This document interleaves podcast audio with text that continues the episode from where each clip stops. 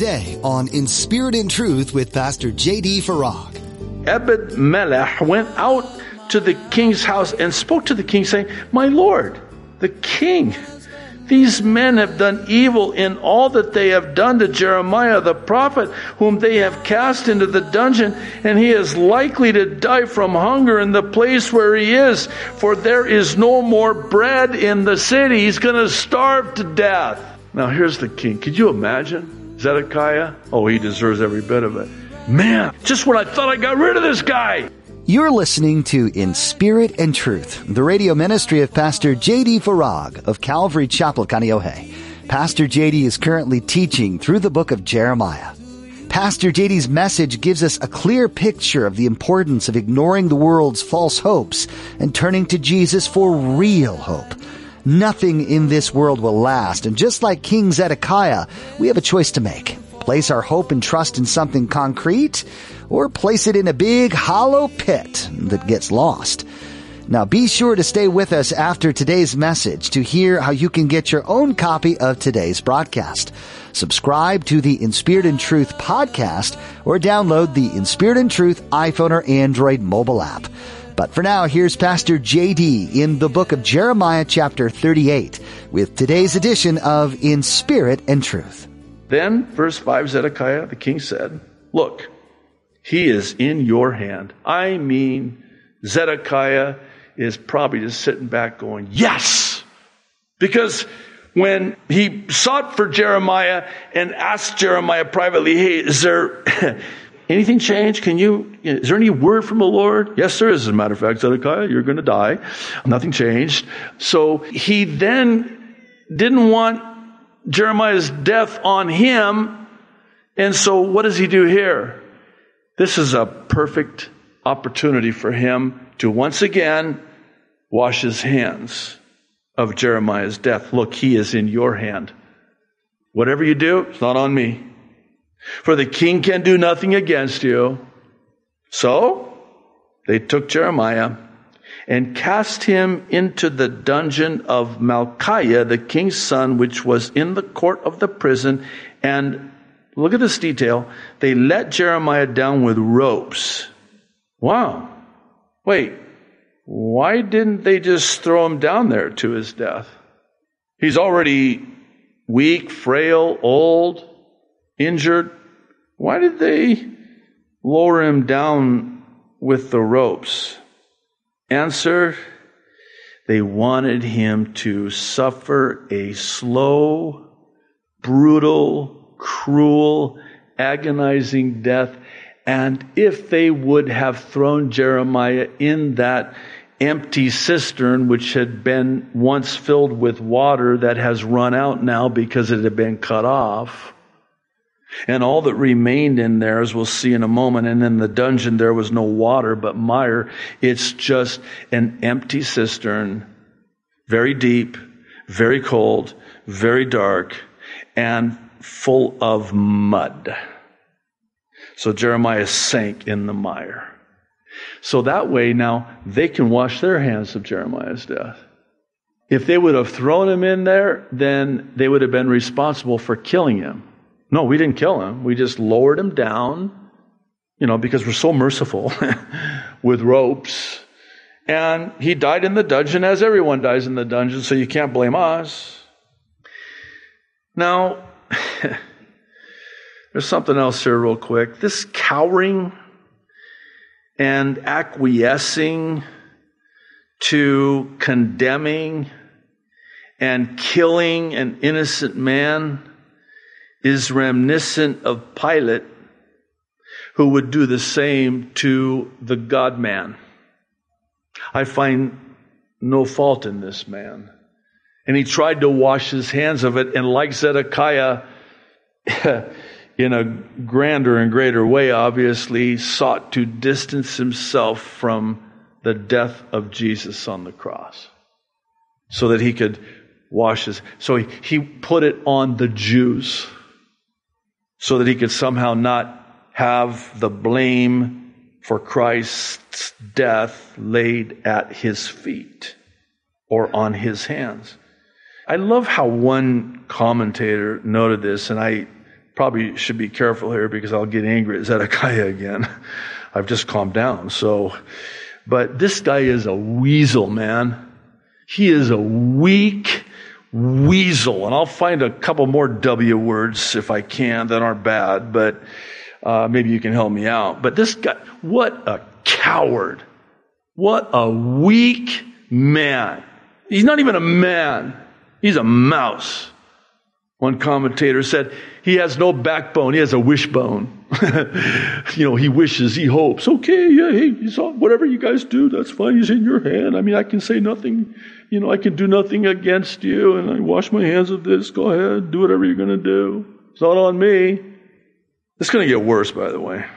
Now, verse 7. We're going to be introduced to this amazing guy, Ebed Melech.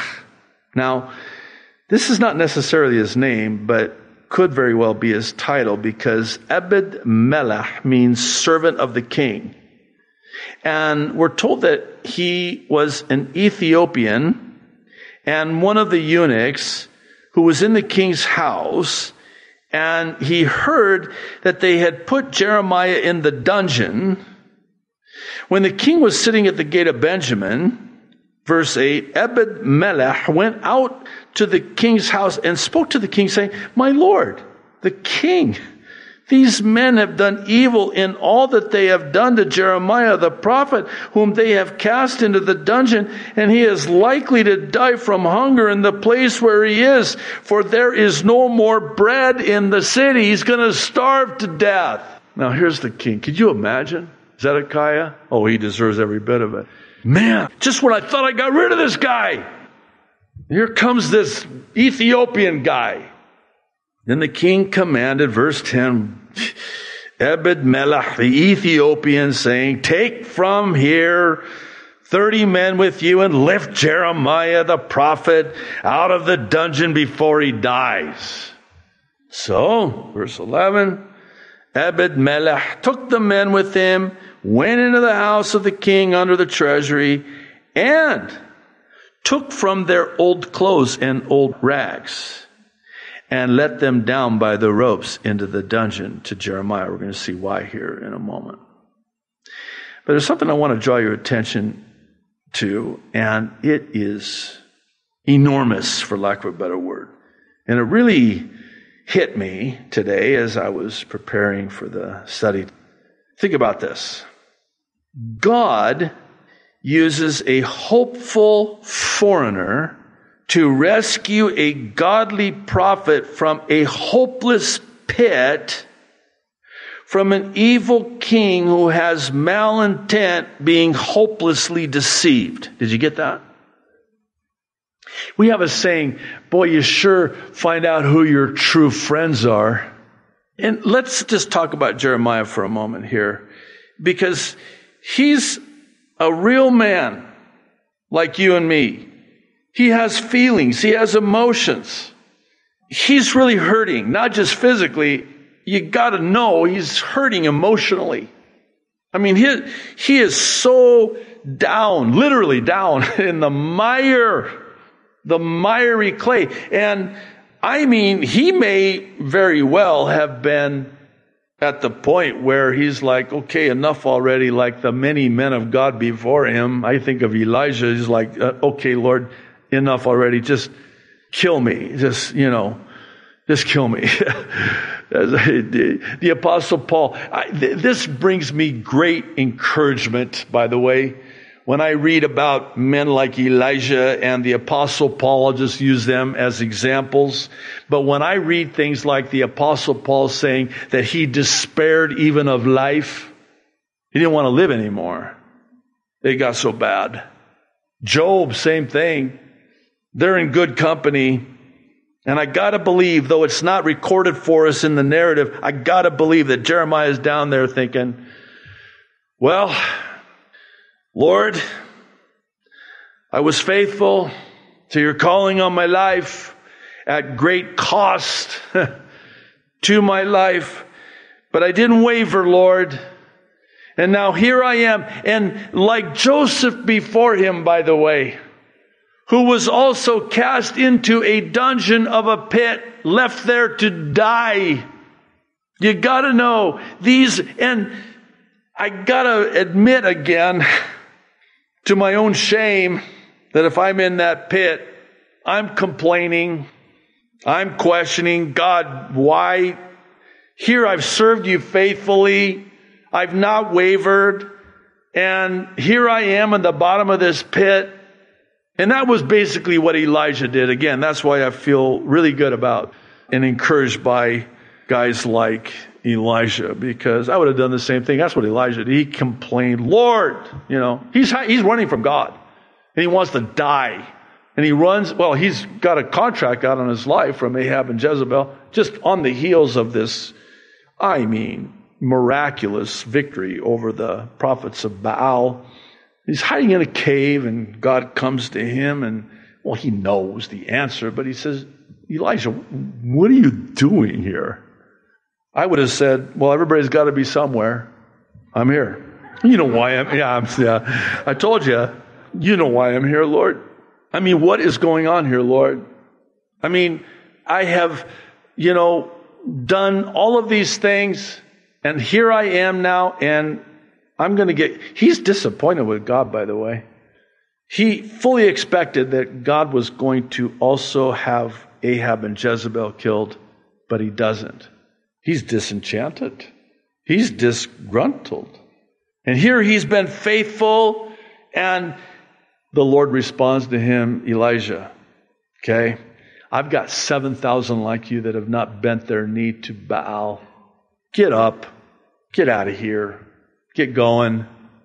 But I got to wonder about Jeremiah at this point. Has he just kind of given up hope? I wonder what it would have been like at this point when he sees, and he probably knew this guy, this Ethiopian. And then all of a sudden, this guy shows up with 30 men. Why 30 men? Okay. This is why it's important information when we see it in the text. These men have not had a lot of food to eat. They're very thin. They're very weak. And if he's stuck in the mire, which he is, it would take that many men to get him out of that well, that cistern, that mire. So, verse 12, then Abed Melech the Ethiopian said to Jeremiah, Please put these old clothes and rags under your armpits, under the ropes. And Jeremiah did so. So they pulled Jeremiah up with ropes and lifted him out of the dungeon, and Jeremiah remained in the court of the prison. Again, interesting detail, right? Why? Because this Ethiopian knew wisely that if they would have lowered the ropes and Jeremiah, in his condition at his age, were to just straddle those ropes under his arms, and the, just the pressure and the suction from that mire that he was stuck in, it would have ripped his arms off. If at the very least, it would have caused extensive injury to his body, his already injured body. So he has him, he lowers them down first. Imagine Jeremiah when he sees the ropes, the men, this Ethiopian, and here comes the ropes with these clothes and rags I'm thinking Jeremiah knows exactly why they're lowering those down.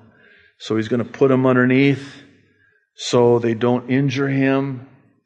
And it's going to really kind of seek to be a buffer from the pressure when they, 30 guys, well, 31 counting Ebed Melech, right, are going to pull him up by those ropes, by his arms with those clothes and rags under his armpits, and they're going to get him out. I mean, the care and the compassion with which he rescues an old, weak, starving, and frail, faithful prophet, Jeremiah. Verse 14 Then Zedekiah the king, oh, here we go again, sent and had Jeremiah the prophet brought to him at the third entrance of the house of the Lord. And the king said to Jeremiah, I will ask you something. Deja vu all over again. Again. Hide nothing from me. Jeremiah, verse 15, said to Zedekiah, If I declare it to you, you will not surely put me to death. And if I give you advice, you will not listen to me. This is a textbook case of catch 22. Come on, man. You're killing me. Literally, you're killing me, Zedekiah. I mean, what in the world are you thinking? What are you hoping? Oh, I know what you're hoping.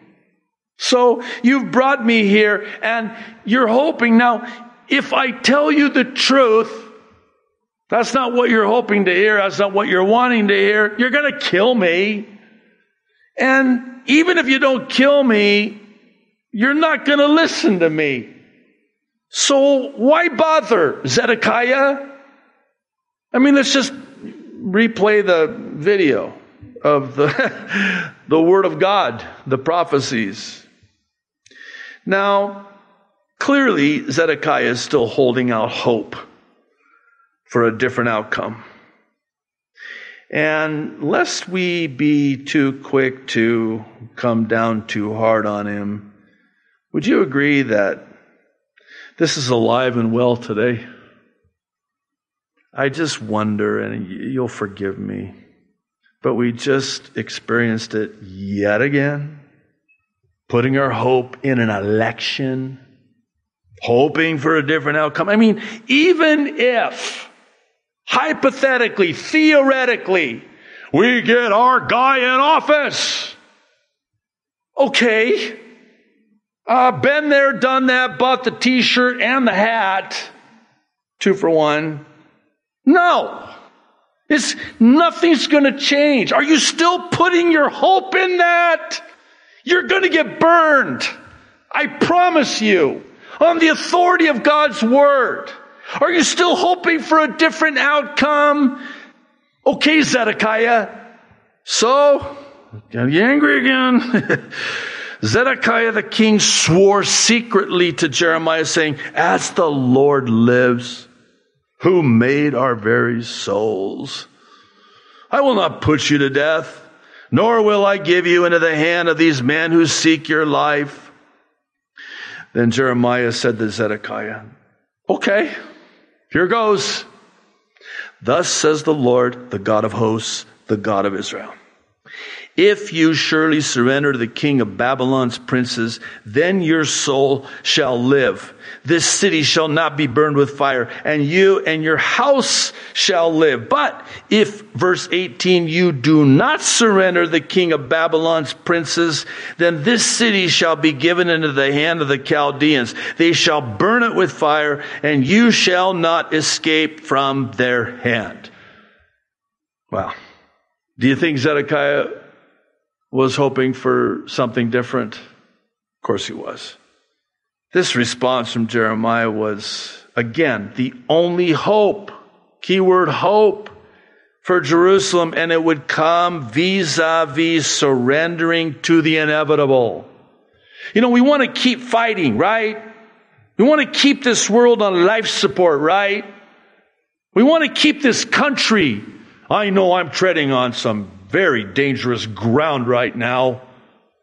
But we want to save America. My Bible tells me what's going to happen, and it's inevitable. And you want to fight against it? Go ahead. You want to fight? Keep fighting. Keep this thing going, man. Well, not me.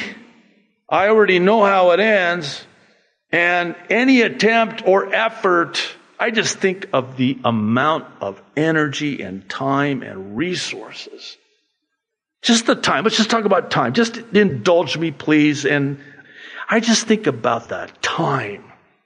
Forget the, the money. Forget the everything else. Just the time alone that was spent on an election. For what? For what? Oh, Pastor, there you go again. Are you saying we shouldn't vote? No! I'm saying vote if you want. But don't put your hope in the election or the person you're voting for. And stop fighting to keep it on life support. It's inevitable. Let go of it. Verse 19, and Zedekiah, the king, has said to Jeremiah, Listen to this. I am afraid of the Jews who have defected to the Chaldeans, lest they deliver me into their hand and they abuse me. But Jeremiah said, They shall not deliver you. Please, please obey the voice of the Lord which I speak to you. So it shall be well with you and your soul shall live. Jeremiah really cares. Doesn't he?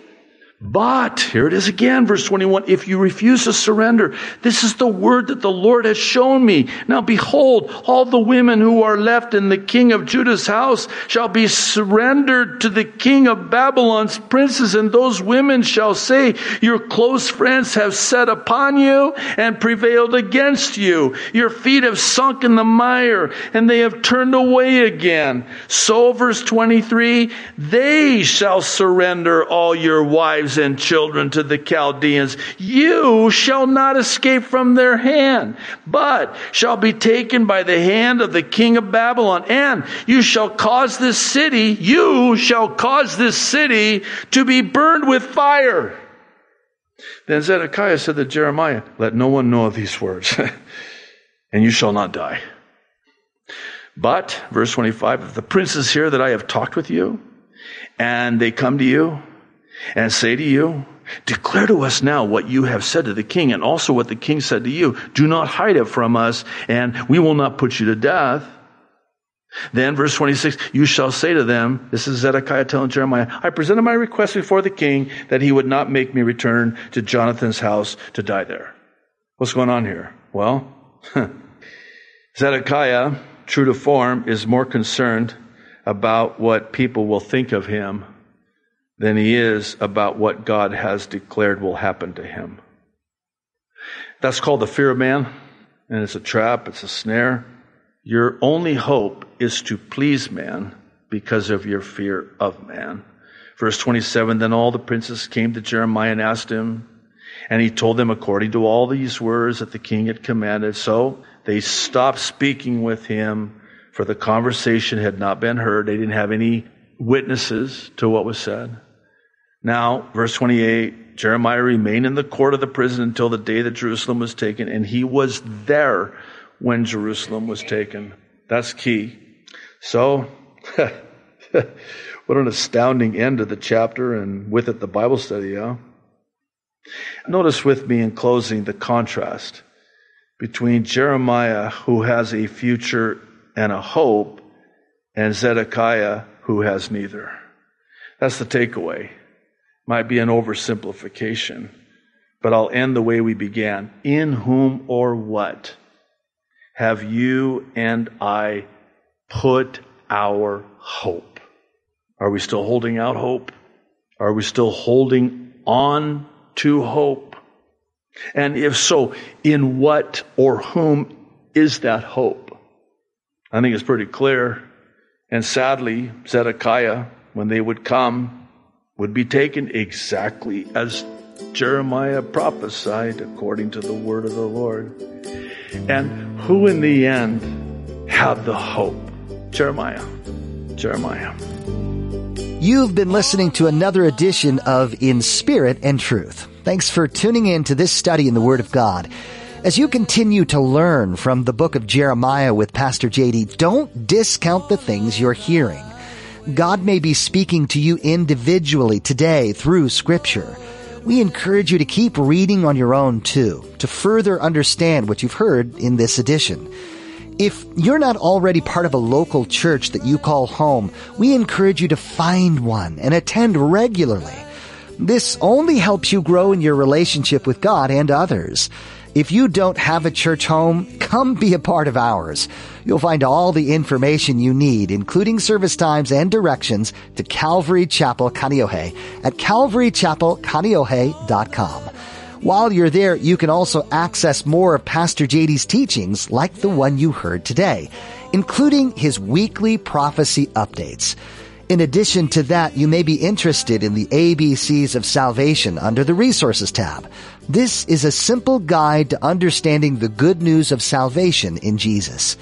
As we continue to learn from the book of Jeremiah together, we'd be honored to pray for you during this study. Would you let us know what those prayer requests might be? Just fill out the contact form under the About tab at calvarychapelkaneohe.com. Or come find us on social media. There are links to our Twitter and Instagram pages on our website, calvarychapelkaneohe.com. That's all we have time for today, but thanks for listening to this edition of In Spirit and Truth. Holding me true to you.